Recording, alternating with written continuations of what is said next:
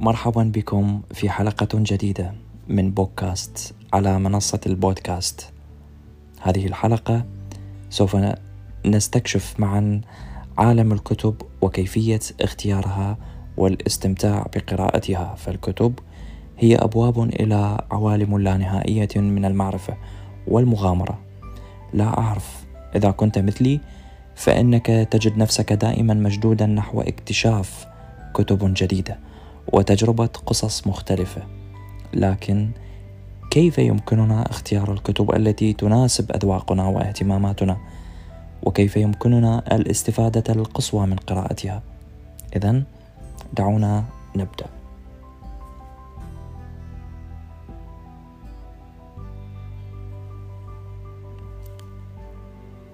الخطوة الأولى تحديد اهتمامك قبل أن نبدأ في اختيار كتب معينة علينا أن نتساءل ونسأل أنفسنا ما هي اهتماماتي؟ هل أحب الروايات الرومانسية أم غيرها؟ أم إنني أميل للكتب التاريخية؟ هل أفضل العلوم والتكنولوجيا أم الأدب والشعر؟ فتحديد اهتماماتك الرئيسية سيكون دليلا لك في اختيار الكتب المناسبة. أما الخطوة الثانية البحث والمراجعات. بمجرد تحديد اهتماماتك يمكنك البحث عبر الإنترنت أو استشارة صديق أو قراءه مراجعات الكتب لاكتشاف الكتب التي تناسب ذوقك. هناك العديد من المواقع والتطبيقات التي تقدم مراجعات وتقييمات للكتب. هذا قد يساعدك كثيرا في اتخاذ القرار. الخطوة الثالثة تجربة مؤلف جديد. لا تخشى تجربة مؤلف جديد أو كتاب من نوع غير معتاد بالنسبة لك.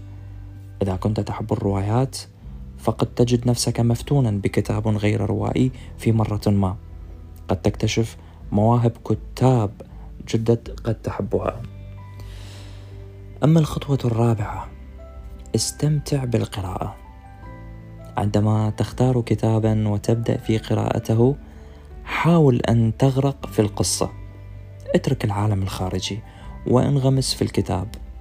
القراءة ليست مجرد نشاط ثقافي بل هي تجربة تسمح لك بالتعبير عن مشاعرك وتفسير العالم.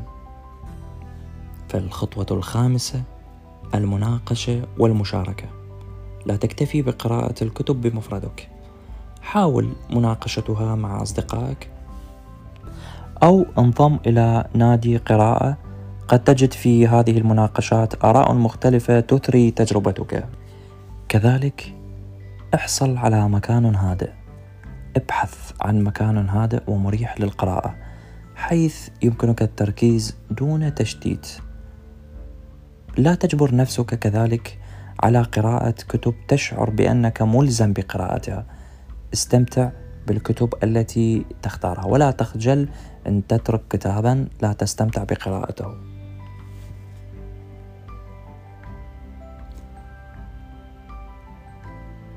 وأخيرا أريد أن أضيف أن القراءة هي أحد أقوى الأدوات التي يمكن أن نستخدمها لتطوير ذواتنا وتغيير وجهة نظرنا نحو العالم. رحلة سحرية تأخذنا إلى عوالم جديدة تعرفنا على شخصيات مثيرة وتمنحنا نظرة عميقة على قضايا مختلفة. من خلال القراءة نستطيع أن نعيش حياة متعددة ونستكشف تجارب لم نكن نحلم بها. والآن قد يسأل سائل كيف يمكن للقراءة أن تحفزنا؟ اولا القراءة تفتح أمامنا أبواب للمعرفة تسمح لنا بفهم أعمق للعالم من خلال آه، تجربتنا ورؤيتنا وقراءتنا عن شخصيات بين سطور الكتاب مهما كان روائيا مسرحيا آه، حتى وإن كان كتب تطوير ذات. فدائما ما تحتوي كتب تطوير الذات على قصص وتجارب الكثيرين. فإذا كنت ترغب في تطوير مهاراتك ومعرفتك في مجال معين فالقراءة هي السبيل للوصول إلى هذا الهدف. ثانيا القراءة توسع آفاق التفكير وتزيد من قدرتنا على التفكير النقدي. عندما نقرأ كتب مختلفة نتعرض لآراء وأفكار متعددة. هذا يساعدنا في تطوير رؤى متنوعة وفهم أعمق للقضايا.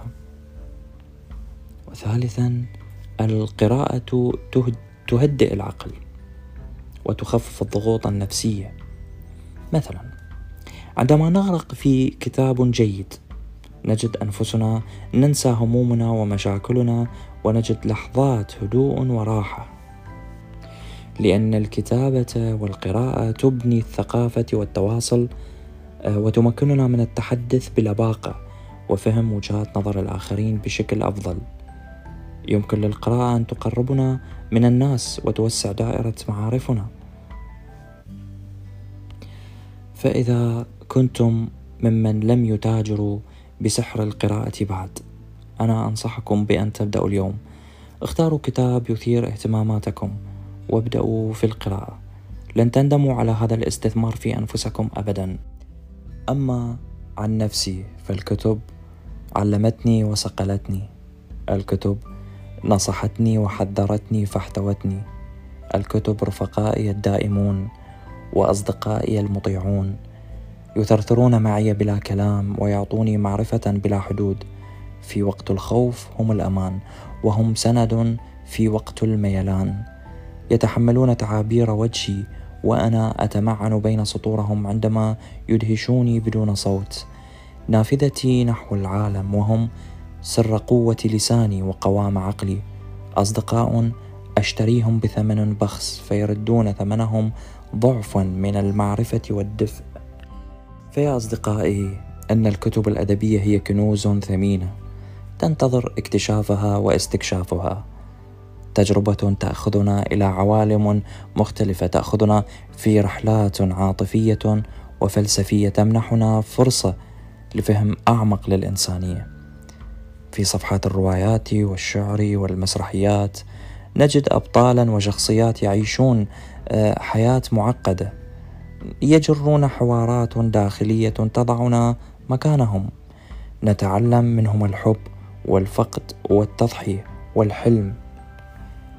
تمتلك الكتب الأدبية القوة السحرية لتوسيع آفاقنا وتغيير تصوراتنا عن العالم تعلمنا العاطفة والشغف وتساهم في تطوير أذهاننا وفهمنا للإنسانية.